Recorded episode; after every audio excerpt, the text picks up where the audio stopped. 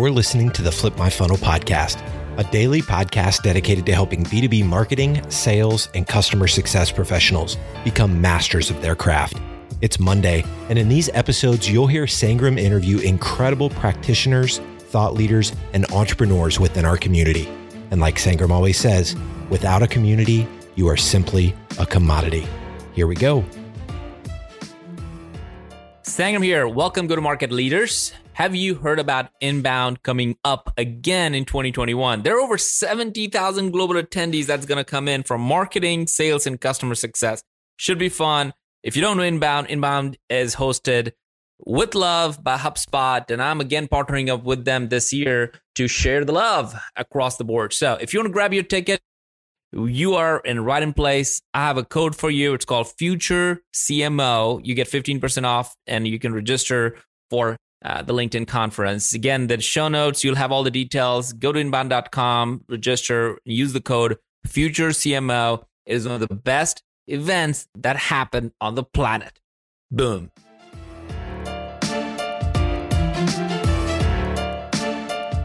Sangram here. Welcome to uh, Wednesday morning. This is this is something that has now become a thing that I've started to do, and and a lot of people think that I'm doing it uh, pre-planned, like months in advance. A lot of times it's literally every other week. I'm talking to a few people, and I'm like, "Whoa, that's a great idea. Let's talk about that." And that's that's really what we're we're to chat today. Um, I'm to have a friend of mine who I feel is a long lost brother. Uh, you'll see he just looks like me, very close. So he he and I had worked together at Exact Target, and there is something he said that said, "Hey, we gotta talk." Like literally said, "Stop talking.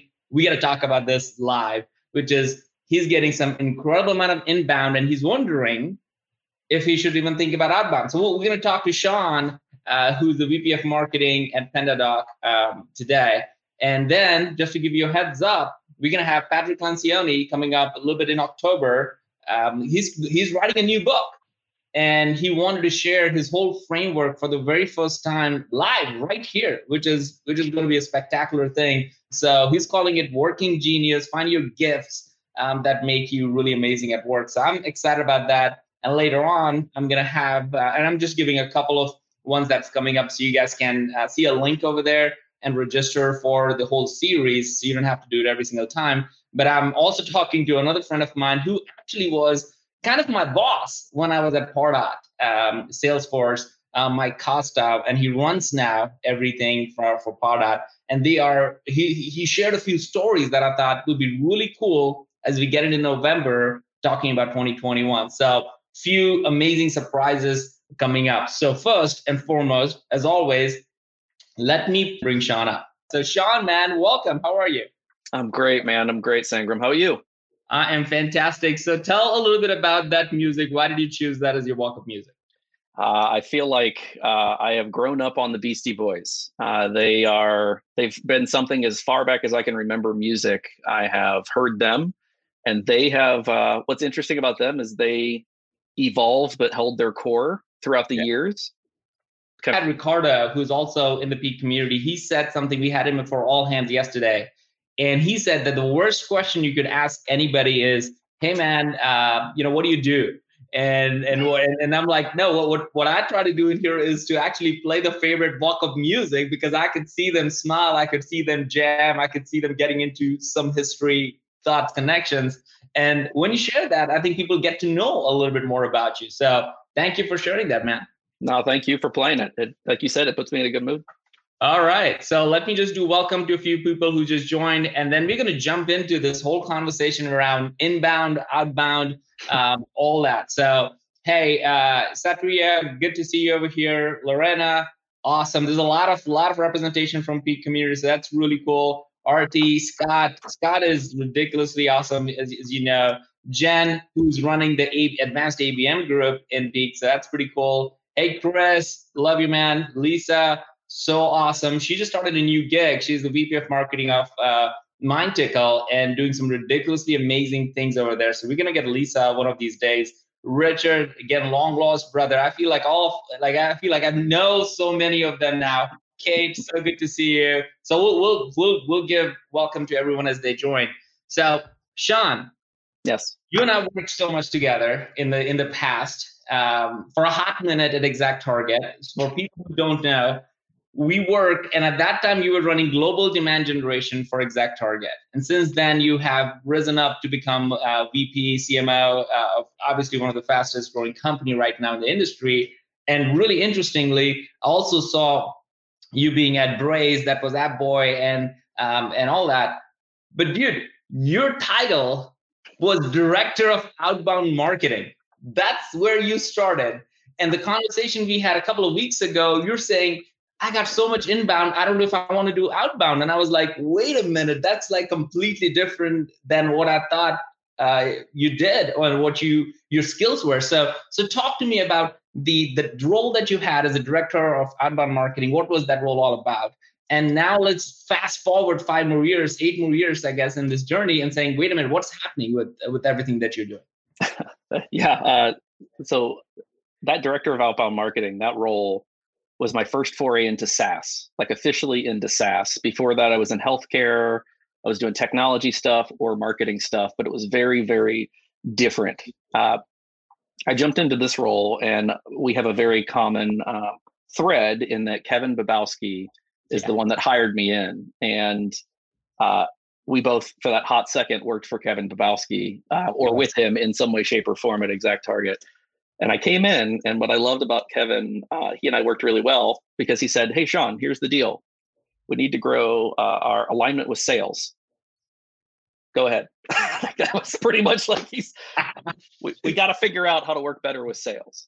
And there's a lesson here for everybody: is like most leaders don't give you very specific instructions to go do it and actually that's what makes them great leaders uh, and so like i have a lot of respect for kevin and the way.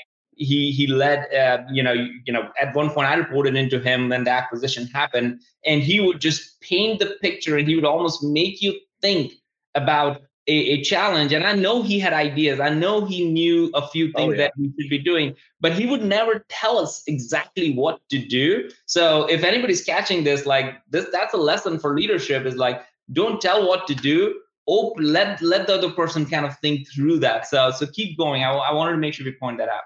No, actually, that's it's actually a lesson I took with me as a. Uh, I'm glad you're calling that. I took that as a leadership lesson myself. Is uh, he as well as Tim Kopp were very big about empowering as much into the organization as you can, as far down into the organization as you possibly can. And then you'll find out where you need to pull back, where certain people aren't ready yet, or maybe the, the circumstances aren't right. But thankfully, um, the circumstances were right at Exact Target. And Kevin said, Hey, go figure out the stuff with sales. And he gave me a little bit more guidance than that, but uh, I give him grief about it because that was one of my first days. Or he's like, "So you just got to go talk to the sales guys and figure out what they need." And I was like, "All right." So I started out by basically I had a team of one, um, not including myself, so a team of two. And ultimately, what we were trying to figure out is let's work backwards from the sale.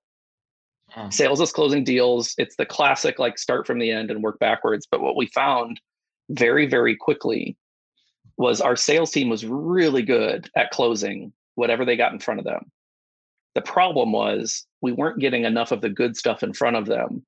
And so we kept asking, well, what's the good stuff? What do you what exactly are you looking for? And that's where I started to realize the importance of the persona, hmm. the importance of industry, the importance of the data behind what's already closing and carry that momentum, right? If you've already got a strength in something, and so it turned into a research project essentially, is I was like, all right, how can I learn about this? What data can I analyze? Oh, we're closing bigger deals in media in this certain quarter. Maybe we should run more proactive campaigns during that quarter to close even more. And so it became this kind of very interesting flywheel that started to, to, to pick up on, on our end is the more data we looked at and the more focus we put on certain areas, the more it kind of propagated um, momentum for other teams they're like, mm. hey, I saw what you did there. Could we run a campaign?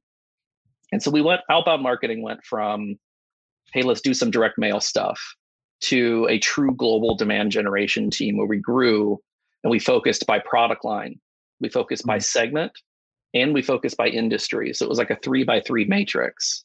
And it all started from really just getting into the sales and literally locking arms deal by deal uh, with the sales team. And by doing that, then I could take that out to the marketing team and say, hey, we should run these campaigns because I just was wa- I was walking through this deal with these guys, and I can guarantee you every other media company or every other technology company is saying the exact same things. And we started running campaigns that way. And I, I just got lucky in being able to be in the right spot to connect the dots. Yeah. You know, well, one thing I don't know how many people do this in marketing, and I want to for fast forward this to figure out how much of it is something that you are encouraging your marketing team to do. But your job at that time was really to figure out what works for sales. And yeah. I've said all along, like our job, if you're in B2B and marketing, is to either incrementally or exponentially grow sales. Yep. Period. That's it. If there's any other way, if you're looking at market, well, no, I'm a brand marketer. I get this all the time. I'm an events person. I'm a graphic designer. I need to create like, like, yep, is that incrementally or exponentially grow sales? And if you're not able to connect that dots, one is you probably will never become a CMO because that is a, one of the key drivers for your success. And two, even in your role, it might be harder for you to grow. So share a little bit about Sean, like how much time did you spend with sales in that role as a director of global programs and marketing when you were you were running that? Oh, a dis, uh, I, I, I did this big sigh, a disproportionate amount of time. And yeah. I love the sales guys, right? I love them because what I found, the closer I got to the dollar, the more impactful I could be. Yeah. And with the sale, you have to be arm in arm. So I was having one-on-ones every week with every sales director, every new sales director, I was making sure I was part of their onboarding. Like I, I became part of the extended sales team, or at least as much as I could. And I wanted my team, if there was a regional meeting mm. and they were having, let's say it's the, the, the central region for sales, and they were having a regional meeting, I wanted it to be painful for them to miss the marketing person nice. that wasn't there. Right. And so that was kind of the painkiller moment of uh, I kept t- teaching my team, and I've got a couple people that I've loved to see where they've gone with their career. Um, they've taken this painkiller approach where it's like, if I'm not there, is it painful for them because mm. I add so much value?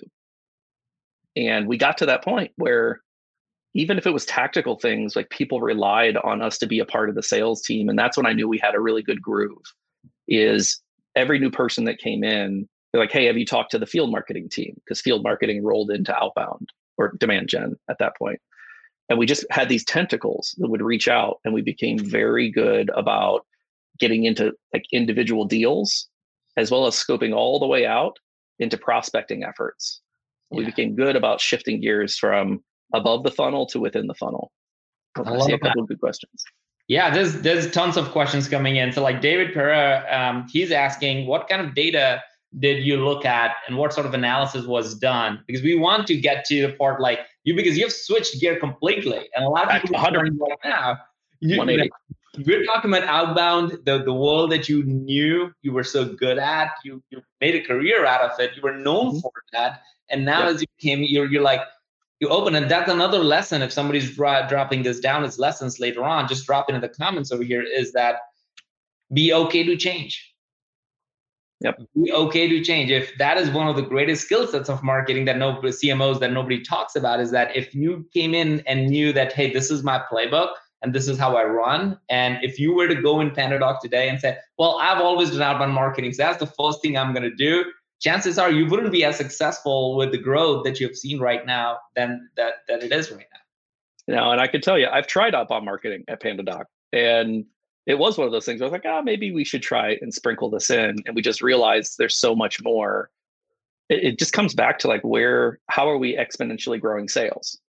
It's just like, what's the, what's the the opportunity cost of me trying to get this up and running versus optimizing this? Yeah. Right. And it becomes very clear. There's zero. There's extra zeros when I'm optimizing inbound than when I'm trying to go after outbound at this point. And so for the last year and a half, it's just been guys, we have so much opportunity that we're not taking advantage of. I see an extra zero or two on the end of these numbers over here, and the same amount of investment that I could put over here.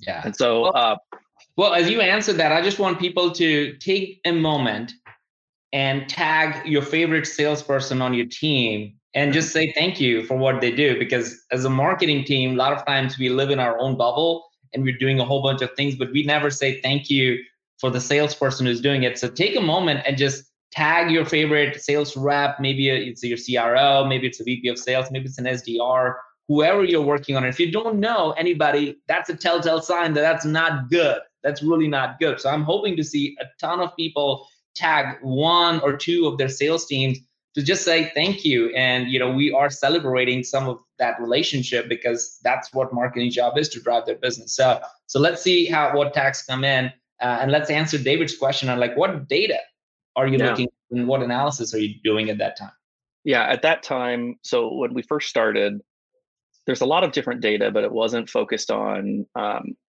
what I noticed was we weren't focused on what closed, how long did it take to close. The sales team was looking at this constantly. But the marketing team, we were looking at more of the audience growth. We were looking at more of website traffic. We were looking at that top of funnel flow and the brand metrics. And so what we started to look at was one of the, the first reports that I got a lot of people leaning into was we pulled all closed won deals by quarter, by industry. And we did it by number of deals and we did it by the dollar amount of deals. And what wow. we saw when we we ran we ran a bar chart. And I remember this because I talked to the, the operations team and I was like, hey, I'm I'm dangerous enough to do this myself, but could you check my work? Yeah. And they checked, they're like, yeah, no, no, that makes sense. There were clear spikes. We saw clear episodic spikes in different quarters for different industries. Like media and entertainment, there was a spike in Q3 and Q4 where they were buying a lot, mm. right? versus financial services was buying a lot in, let's say, Q1. And it just became very odd that it happened two to three years in a row because I went back and I pulled as much as I could pull. And we just saw these interesting trends. So I said, all right, hey, Q1's coming up. Um, I think actually, I think media was Q uh, a Q1 spike, and I was like, let's run a media campaign. We have media customers. Let's go proactively after media, and let's lock arms with the sales team and use this data and tell the sales team, hey, look how many deals already closed in the last couple Q1s. Why wouldn't we do this? Yeah. And that was the first way to really open the door with the sales team. And candidly, Sangram, like, I think other than the leadership team, and I hope I'm not speaking out of turn here, other than the leadership team and the marketing team when I joined, not a lot of people knew the sales team. Yeah. And not a lot of the sales team knew the marketing team.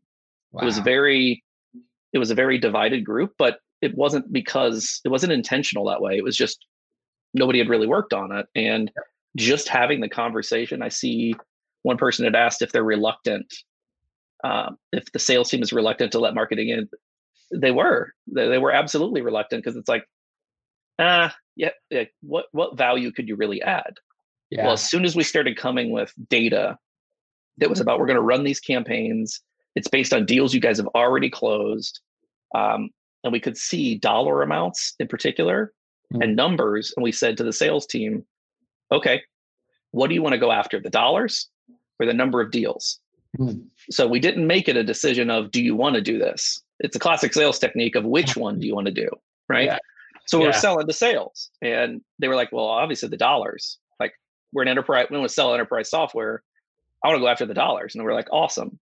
Let us put together some ideas that would help prospect into what are some companies that you're going after that are in the media space. Uh, well, I don't have. Uh, let me let me check through Salesforce. I don't really know but just asking those questions then started the ball rolling of mm. hey marketing is going to do a media campaign i'm going to put some media contacts into the database yeah. And that intentionality we just um, we had very good partners on the sales team from the beginning that kind of got hey any extra help you can give me um, i'll take as a cherry on top. And they quickly realized like to hit their hit their numbers that grew every quarter yep. every year it's no longer the cherry on top. It's not a nice to have yeah, did and and we and we, I'm seeing questions coming on on inbound, so we're gonna transition. Oh, yeah, like they're like, yeah, we, what about inbound? So yeah, we, are gonna get there, but this okay, is okay. because majority of the organizations have a, an outbound team yep. uh, in their organization. As a matter of fact, like let's just talk even about HubSpot, who talks about inbound all day long. Like their investors in Terminus and know the founders and know their organization. They have a pretty massive sales team to do what they do. So it's it's like sales is an integral part of any B2B company. Um, said another way, I have not seen a whole bunch of companies, which is why this the next part of this conversation is really interesting. I have not seen a whole lot of companies where inbound is so successful that the sales was the outbound wasn't as important. Sales was important, but outbound wasn't as important. Um, but I've seen it hundred times over. Like I've seen it many, many, many times where organizations all they had was a sales team, and they're already at the 10, 50, even sometimes 100 million in revenue before they're actually adding marketing.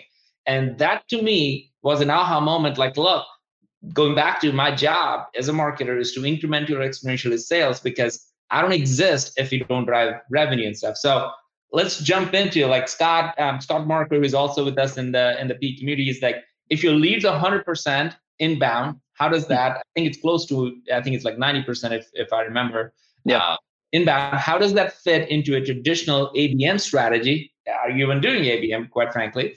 Um, and uh, or is it modified? Is it completely different strategy? So here you go. Ah, yeah. Uh, Scott, I saw this message and I was like, huh, I'm going to be reluctant to tell you the truth, but I'll tell you. Uh, right now, um, we're actually getting ready to roll out ABM um, within our organization. And we have been looking at it for the last year. And every quarter, um, we have taken a modified approach. And it's mm-hmm. like we get closer and closer, but we realize the investment to go in versus what happens. You know, we were getting ready to invest in ABM very heavily in Q1. And then March hit and yeah. inbound just skyrocketed. And yeah. so we just were like, I can't, I can't, uh, I can't pull the team into something when I see double the amount of traffic and I see triple the amount of leads coming through. I can't justify putting dedicated effort, and the sales team can't when I'm hearing we have to start filtering leads out, right? Mm-hmm. Like that's the kind of we were getting to the point where we had to scrutinize that. And trust me, I know this sounds horrible. Like, yeah, I wish I had that problem. It's um, it's still a problem, but we had to modify the strategy. And Scott, your your point is um, the point I want to make with you is we it's it's not hundred percent and zero. Honestly, the sales team always has an account based strategy because that's right. what they close as accounts, right? And I'm locked with the sales team, so it's it might be 70 30 or 60 40 or 80 20 depending on where it's at but we we mostly deal with high transaction high volume companies and i realized i've always worked in enterprise organizations like they sell enterprise solutions. This is the first organization where i've, I've sold primarily to smb and mid-market hmm. companies. That inbound works phenomenally well for so mid-market. take a moment for people to recalibrate. What are the size of the deals you're selling to? Who are you selling to? Um, what is the size of your marketing team? What is the size of your sales team? So just people get an idea of like why is it working for you and then we get into the volumes of like well how the heck are you able to drive so much inbound? Because that itself yep. seems um, unsurmountable for a lot of folks. I'll give you uh, so as of today um, we're selling deal sizes between four to seven thousand uh, dollars for annual licenses. We're dealing with uh, our sales team is dealing with organizations that are mostly, uh, let's say, 50 employee size to about a thousand employee size companies. Mm-hmm. Okay, so if you look at that, that's upper SMB range, maybe mid market range, and we're not, we're we're hyper focused there.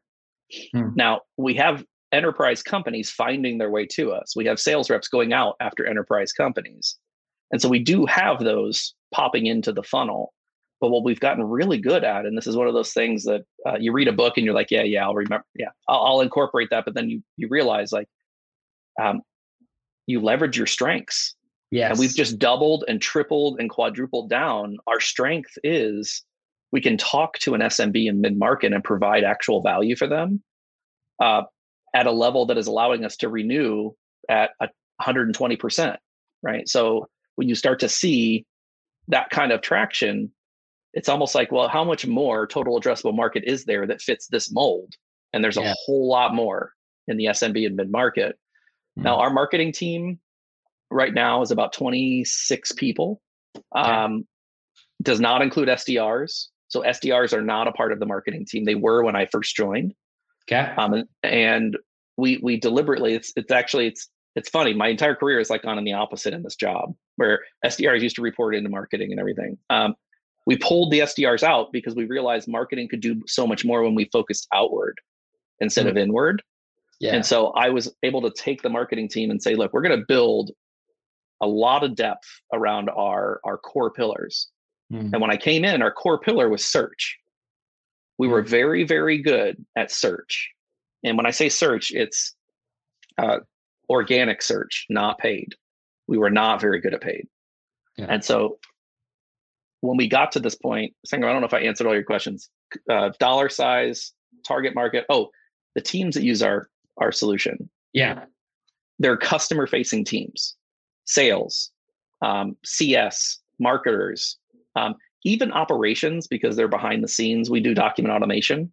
Mm-hmm. So if you want to send a proposal, send a contract, send a quote, have e-signatures, right? There is an operational component, but it's usually the customer facing yeah uh, teams. That's who we're selling to. And guys, if I could tell you anything, um, that's where the money's at. They got the money to spend because they're the ones that bring in the money, and it's that, very it, it's I follow the dollar. I mean, I hate to say it, but yeah. we're focused on that group. Doesn't mean we don't take like HR teams. We do. We have people that use our our documentation for or our document automation for uh, sending out uh, welcome packets, and we have mm-hmm. people sending out NDAs and just random things. But the core, eighty percent, is people that are in a revenue facing role, wow. and it's it's very very interesting to see.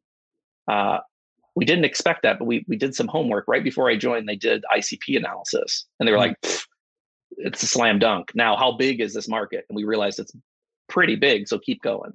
Yeah, you know, so there's a there's a there's a new theory that I heard yesterday, or maybe it's more practical on. And and folks, drop in your questions because now we're gonna get into like whatever you want to ask around how you're driving inbound, how you're getting like let's just get into all of it. But I heard yesterday for the very first time in a conversation where someone was talking about. I'm sorry, I can I forgot the name of the person, but he was talking about the idea of it's not all about total addressable market as much as we understand the TAM and we're trying to figure it out. He said, and he used a new phrase, which was that time was really smart. He said, it is about the total relevant market. And that started to make as, as I thought about it, it started to make more sense. It's like what we really want. Like, for example, I remember we could say, well, you know, who can buy, let's just say, you know, your your solution right now probably every single SMB company in the world should be able to buy what you're trying to do. But are can you go after every single person in the company in the world right away? Answer no. So now you start going after the most relevant market that you're able to create a, a slice of and then grow that and then start testing all the other markets and grow that. So one, I want to get your thoughts on it, and then we'll just jump into some of the questions that Andy and and a lot of Chris and a lot of other folks are asking uh, that could not be more appropriate to how did we start with it? How did we get to this point with inbound? Um, the total relevant market. So our organic, when I talked about it, organic was one of the pillars that I saw was a, a core strength that the company had. Uh, the company had done a really good job from the marketing team's perspective of casting that wide net. It was right. an inch deep and, and, a mile wide, and mm. it was all around everything that you could possibly do with a document, from filing divorce papers to a landscaper's agreement contract to marketing proposals. I mean, you name it, hmm. we had content built and we're optimizing that content to to be relative to searches, even if even if they were small searches, we had long tail that we were really focused on. And so when I came in, I noticed the strength was around the the content that had been produced was all about the relevancy to what you could possibly use a document for. Anything. Right. like literally anything. And i joked around with the team and i'm like really? We have you know templates for uh, divorce or templates for you know how do i incorporate a company or t-? and they're like oh yeah. Yeah absolutely. And here's our top 20 and everything else. But i kept hearing them say templates templates templates. And i was like well let me pull on that string. What do, what do you mean by templates? The the core of the seo had been built on providing value right out of the box. Here yeah. is a document. We're a document automation company, so we automate the documents, but here's actual documents for you to use. Oh man, you're literally giving them a starting point as opposed to like literally landscaper doesn't have time to like figure out what I need. Just give me the document, make me let me edit. So oh, okay. So you created so, a template almost the whole thing was templates. Okay. Yeah. So we started with, hey, if you're looking for this kind of document, download it from us. And then that's how we got your information and we got you into our free trial. And Ooh. so that is a it's a great hook. But what I noticed was we were trying to provide value from the, the minute that people are searching. And even though we're uh, automating documents, we were giving away the documents, right? So I started to think about how do we how could, how applicable could this be outside of just our realm? Well, ExactTarget we did something very similar. We were all about email marketing. Well, one of our our most successful campaigns was email marketing templates. Hey, here's some templates that you could use. We called them swipe files or we called them different things. Just use these emails. These have been performing really well. Go and use them. It's yours. It's free. Yeah. Just give us a little bit of your information, right? There's a value exchange. And uh, it allows you to start that relationship of hey we have a new marketing template because i know you are interested in marketing templates and i've noticed that's it's not a secret sauce but until you actually see it in play mm. a lot of our traffic and i mean when i joined i was shocked at how much traffic was coming to a small company's b2b website and you know we're at a, a million visitors a month now we're at yeah. cr- it's it's crazy but it all started with casting a very wide net and creating content that was anything relevant to a document, anything. Mm. And so hmm. we started to see people engaging, and then that started to then Google started to rank us higher, give us higher domain authority. The more people engaged, more people clicked, the longer they stayed on the page. Well, you're going to stay if you're going to look at a template. Yeah. You're going to stay if you're going to like, oh, well, maybe I want this template. We'd have 10 different templates of the same thing. They might just have different colors or different names. Mm. And we started there. But that is the the foundation that I noticed really quickly. And I was like, all right, let's build around this. So mm-hmm. what I took the traffic analysis and we worked with the demand gen team. We said, what can we take from here to then work on paid? Right? right. So let's let's build a new pillar, but off of our strength of search. So search engine marketing. We went up SEM.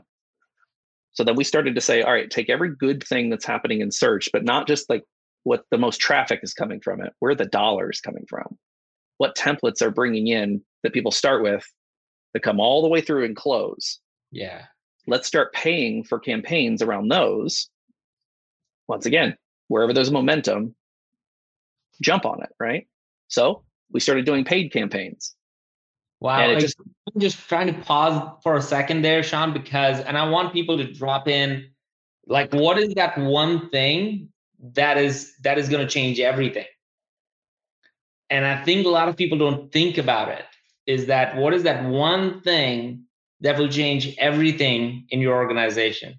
And what I'm hearing from you, and I've seen it so many times repeat, like it's almost like a, a, playbook, if you will, of, of a freedom within framework. I think this is yeah. a framework for most organizations, which is find that one thing that you're so good at, or your organization somehow is so good at.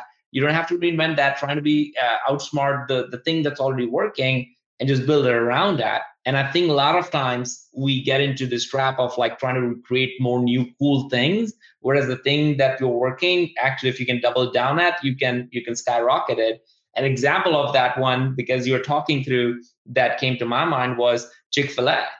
So I heard uh, I was talking to the VP of marketing at Chick Fil A recently, and they said that do you know or can you even imagine how many times that internally as a company we have debated that we need a better or a different um, uh, you know mascot than a cow.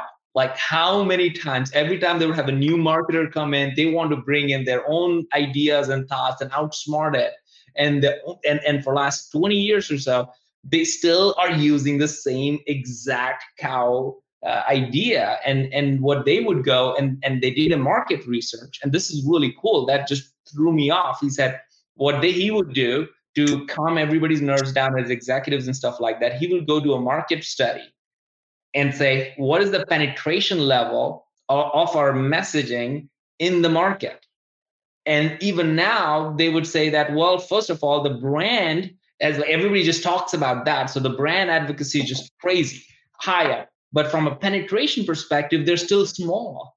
in the market the size that they're trying to get to. So there's a large market still to be captured. And but he would say like every three months they have to go through this telling internally like guys, guys it's okay the cow is still working we do not need a pig we do not need another something and it just threw me off and i can imagine how hard it must be and i think what you're sharing is that the templates work that's how mm-hmm. everybody's coming to your website so you're just building things around it so i just wanted to bring that up because that's such a such a big idea that's a, the statement the cow is working yes the cow is working right like it's and it's it sounds simple because we uh I am I am self-professed even as we were getting uh, ready for this. I have shiny object syndrome. I am I am one of those people that if I see something, I'm like, oh, that's interesting, and I'll, I'll kind of look at it because I want to learn. But I have learned really quickly that it's okay to have the shiny object syndrome, but if you can constantly rely on that core, like I'm better than anybody at this. Yeah. And that's one of the actually the interview questions I learned through my career is what are you better at than anybody else? mm-hmm. and just mm-hmm. to see what they say because you got to have something to stand on and it can't just be like hey i'm great at everything well that you're better than everybody at everything now that sounds ridiculous from a person yeah well a lot of companies are trying to market that way you yeah. can't be better than everybody at everything right so that's where the differentiators and the icp comes in so we'll jump back into. I see a, a couple questions oh, yeah, we in here. The questions for sure. So finish that thought, and then we're gonna rapid fire answer the. There are like twenty questions. Oh, okay, got it. All right. So we went from SEO. We figured out what was actually driving revenue. We started to then drive our paid acquisition towards those areas, and then learned rapidly.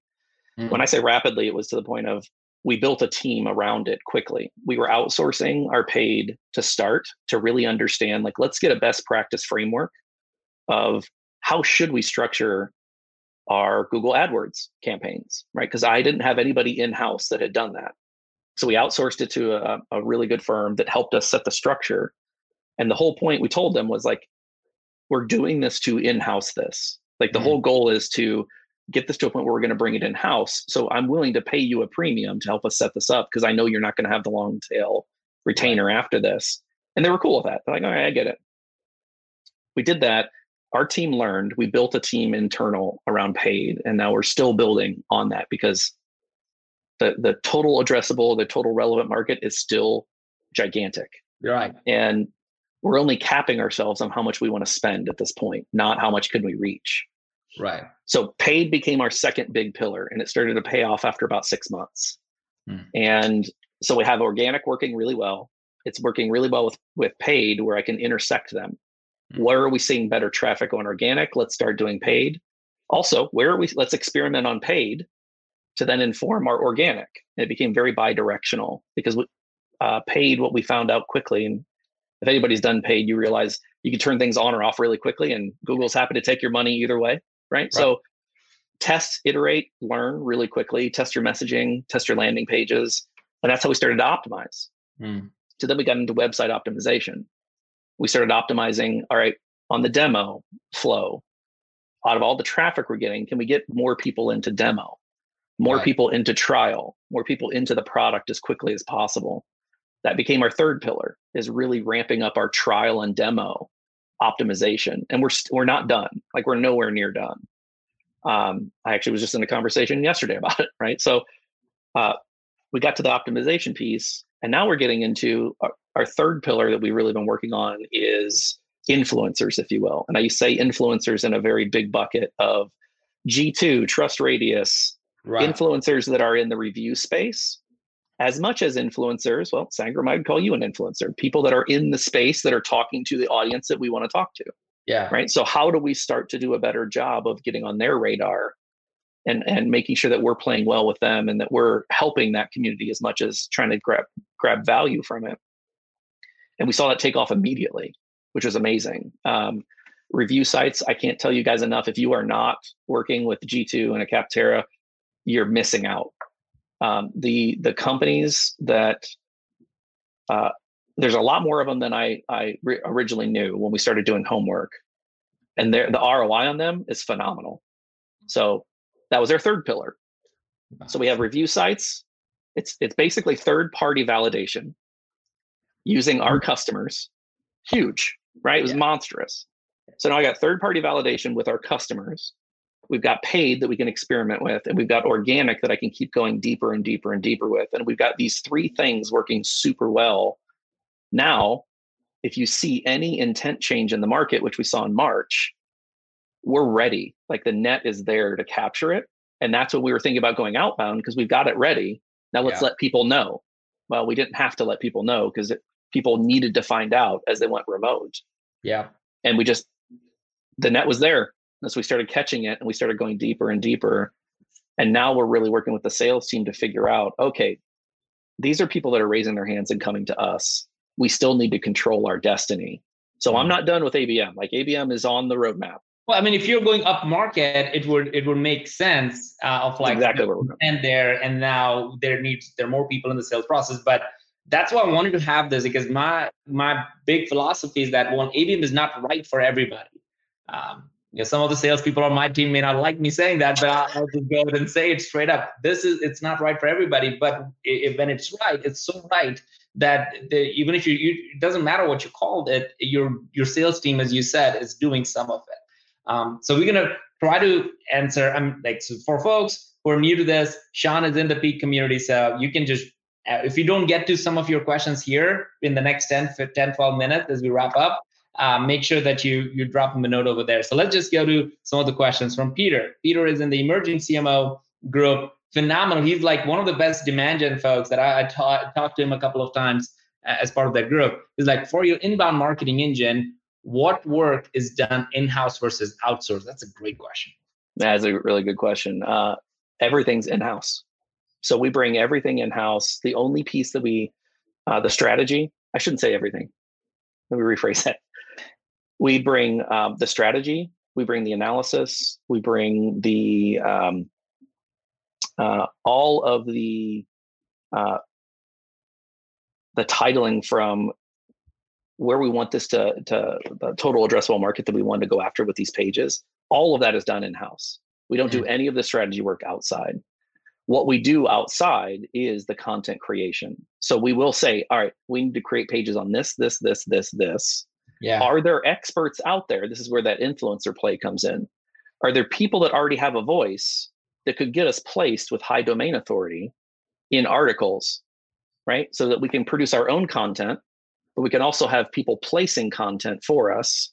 And so that placing content is outsourced. Mm-hmm. And so that's what I would consider um, outsource part of it. Okay. Yeah, the, the outsource part. And that's extremely important because that domain authority piece, I can't it's worth the investment. We spend 20 to 25% of our budget on, from a people, tools, and programs perspective on SEO. Wow, 20, 25%. That's more than I've ever like heard from. Like that's like almost in the neighborhoods of what probably HubSpot and some of the other companies are are spending, uh, which yep. is driving tremendous amount of inbound. All right. Um, uh, S, uh, he, his, I don't know if it's a question, but it's a, it's a, it's a great comment. And I wanted to see if you have thoughts on it. If you're building content funnels we SEO. You can also start with a few landing pages and commence with paid traffic to test trials, which seems like you're doing that. And the organic strategy is good, but SEM allows you to accelerate the learning, which is really interesting. So I'm, I'm wondering if are you when you're driving, when you said you have organic, paid, and reviews, in the paid, where are you running your paid campaigns? What platforms are you running on? Where are you getting this paid traffic from? So we have um, Google is the primary. We're seeing okay. Bing come in a lot. Yeah, um, Bing is actually underrated. There's still people using Bing, and and it's honestly a great place to spearfish. Like we're yeah. we can run targeted campaigns, and um, we have found with Google um, when we're running our ad campaigns, this statement is very true. Like mm. we are using landing pages, and I'm using paid to drive people specifically to certain landing pages to figure out this ad versus this ad, right? Yeah. Or this copy versus this copy if they go to the same landing page, I can tell it's the ad performance. Well, yeah. I'll take those same two ads, or I'll take the same ad and run them to two different landing pages. Which landing page is optimized, right? So we can play around with A B testing all over. Paid is one of those scalable moments. Mm. I can tell, and I've done this, I can tell the executive team for every dollar you give me, I can give you back X amount with paid. You and it's, it, it's in our control. That. You literally can say that looking at the page saying for a dollar in marketing, I can yep. give you X in pipe or X in revenue. Uh, revenue. Closed won. Oh. Yeah. And so, I mean, that's but that's the invest like that's why we're investing so much like this 20 to 25 percent that i talked about with budget is you've got to have the ability to to track those things right so part of this is the tracking of first touch versus last touch yeah and there's influencer moments all throughout there but there's a lot of first touch analysis where i can say guys I, I can't say the number but i was very i was excited to tell the executive team you could give me a lot more money and i could spend a lot more to bring in a lot more closed won. Wow, and that's you, that that's a that, that's a dream for, for uh, trust me. Like it's it's really cool. Um, but your point, like Andy, who's uh, who's is, is in, in in your group of the CMO group, um, Julia, he's the CMO of SnackNation. He's like he's yeah, I mean I've not heard this before, um, mm-hmm. in the last six months that people are using Bing and it's like they use Bing, um, and it says that it's crushing it. Um, here's a question from you. I can't see the name, so type in your name. Um, uh, for some reason, I can't see that. Shawn, what process do you use for interviews of close loss to help you build out an ICP bar mm. personas or messaging? What processes? I want to make sure it's processing that questions. Okay, so the process we use right now, we've been trying to get close loss analysis on. We do close loss and um, lack uh, a churn. We do those kind of interviews and the process that we're trying to use is our core ICP is companies that are 50 employees to 500. And if anybody churns out of those, that's the first place we start. And I have a marketing slide that I, I used it the first day I started, as well as I've used it ever since then. Is I have ICP, three letters, ICP, and I have all arrows pointing towards it. And I'm like, all of our efforts are ICP from an acquisition standpoint to a retention to an expansion standpoint. Mm. Now, you have radiating effect, right? Like if we can do really well in this 50 to 500 employee range, mm. The company has shown that we're going to get other company sizes. We're going to get a thousand plus employee. We're going to get a 10,000 plus. They're finding their way to us, guys. Be really good at what we're, we're good at. So it comes back to, did we churn somebody that we should not have churned? Mm-hmm. Were they a salesperson, like a sales team that were using us for proposals and contracts and quotes and e-signature? in a core industry that we've mm-hmm. identified like software did they close lost well why would they close lost we yeah. are clearly like the best we think we're the best solution for those types of companies and we'll ask you know the process that we would use I'll, I'll give you some of the questions would be who did you go with yeah they might not tell us but it's the people are pretty open about it if you ask them um, do, do, the, do you give any incentives to get them to respond uh, we do after a while. Like we'll knock okay. on doors for a little bit, but you know, yeah, we might be like, hey, we'll do something. The thing is, if you go close lost, generally it's like a bad date. People are like, ah, I don't want to talk to that person again, right? Like, so it's hard yeah. to get somebody to want to talk to you if if they're not open to the first try. There, that is that is fascinating. All right, uh, Kate, um, her question is: How much content are you creating on site uh, and off site to fuel your SEO engine? And I actually was thinking about that as a question, like because because it sounds like a monster amount of content and templates up. Can you give us any type of range of how many templates, how much content, what what's what it looks like? We had, I'll just I'll use a range of tens of thousands of pages. Uh, put it that way. Uh, The templates were in the thousands. Now, the interesting thing about templates is for SEO, the titling makes uh, a lot of difference the um, keyword distribution within there makes a lot of difference, but the engagement makes the most difference now, especially with Google and the changing of the algorithm. So, and engagement can be measured by time as well as click throughs and, and everything else. What I noticed was creating on site. So, how much content are we creating on site? We will create the templates mm. ourselves, right? So, we'll create those templates and then you iterate them. All you do is you take one core template and you might have one core design and you just iterate okay this is for landscaping and this would be for something else well we've started to really hone in on this and say nope we're going to focus on icp which is revenue oriented teams all of our templates are going to be focused on customer or marketing or sales or renewals those, those types of things and then you just iterate renewals yeah. for this industry renewal document for that industry contract for this industry but you don't have to recreate the template mm. you just hmm. change some of the content it's just like email marketing, right? Like you have variables. You just put a variable in and you can replace it. You're still adding value. Now, the offsite to fuel our SEO engine, this is where we pull in, this is where that question comes in before. We look for people that already have good relationships with high domain authority mm. sites.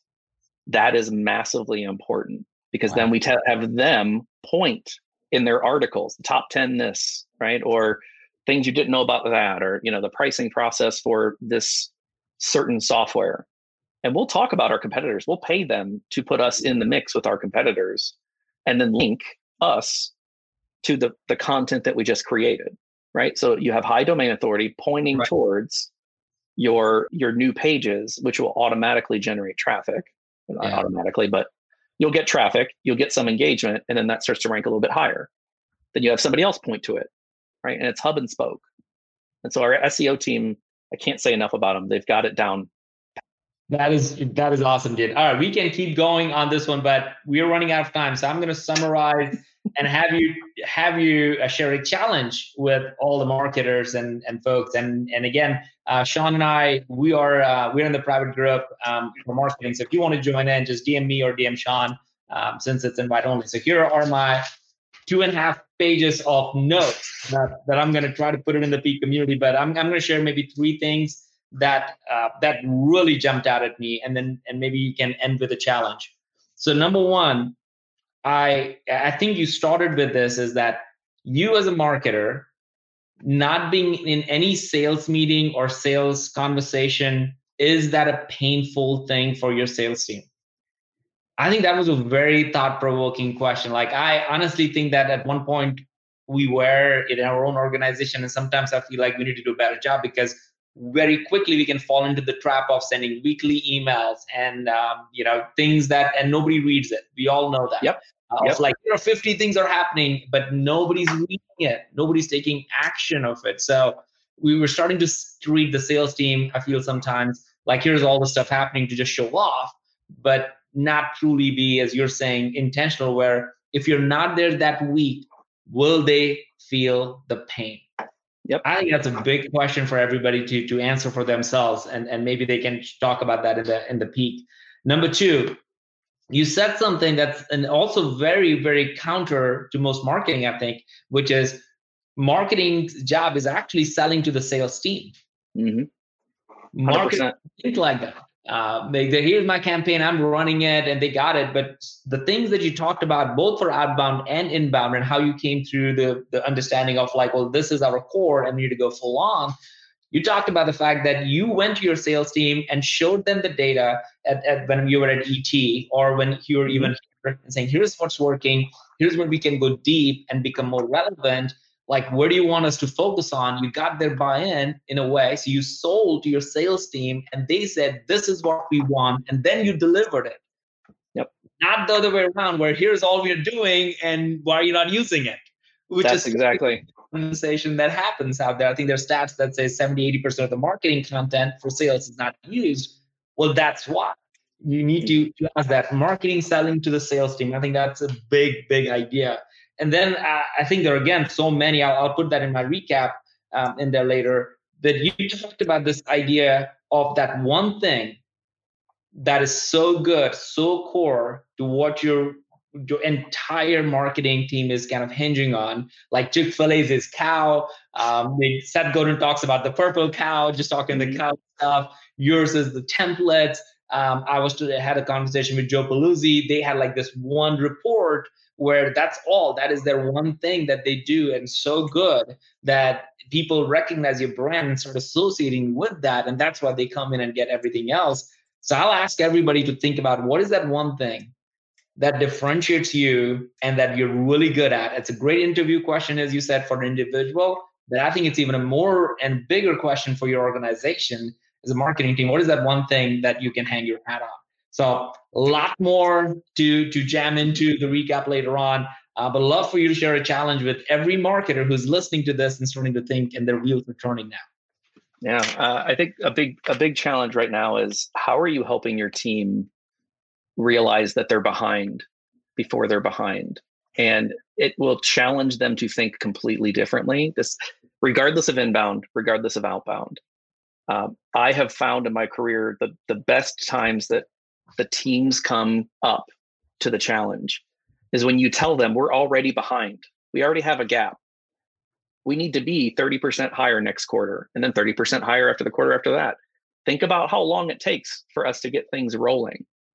So we're behind, right? And you don't have to be three months. You don't have to say it's a, a year behind, but try to challenge your team with, hey, if we're already, let's say, 20% behind where we need to be, what can you do? What do you think we should stop doing and start doing that's going to get us as close to parity as possible? And you're going to see some very interesting ideas around that core strength. It's going to be, well, let's do what we do well.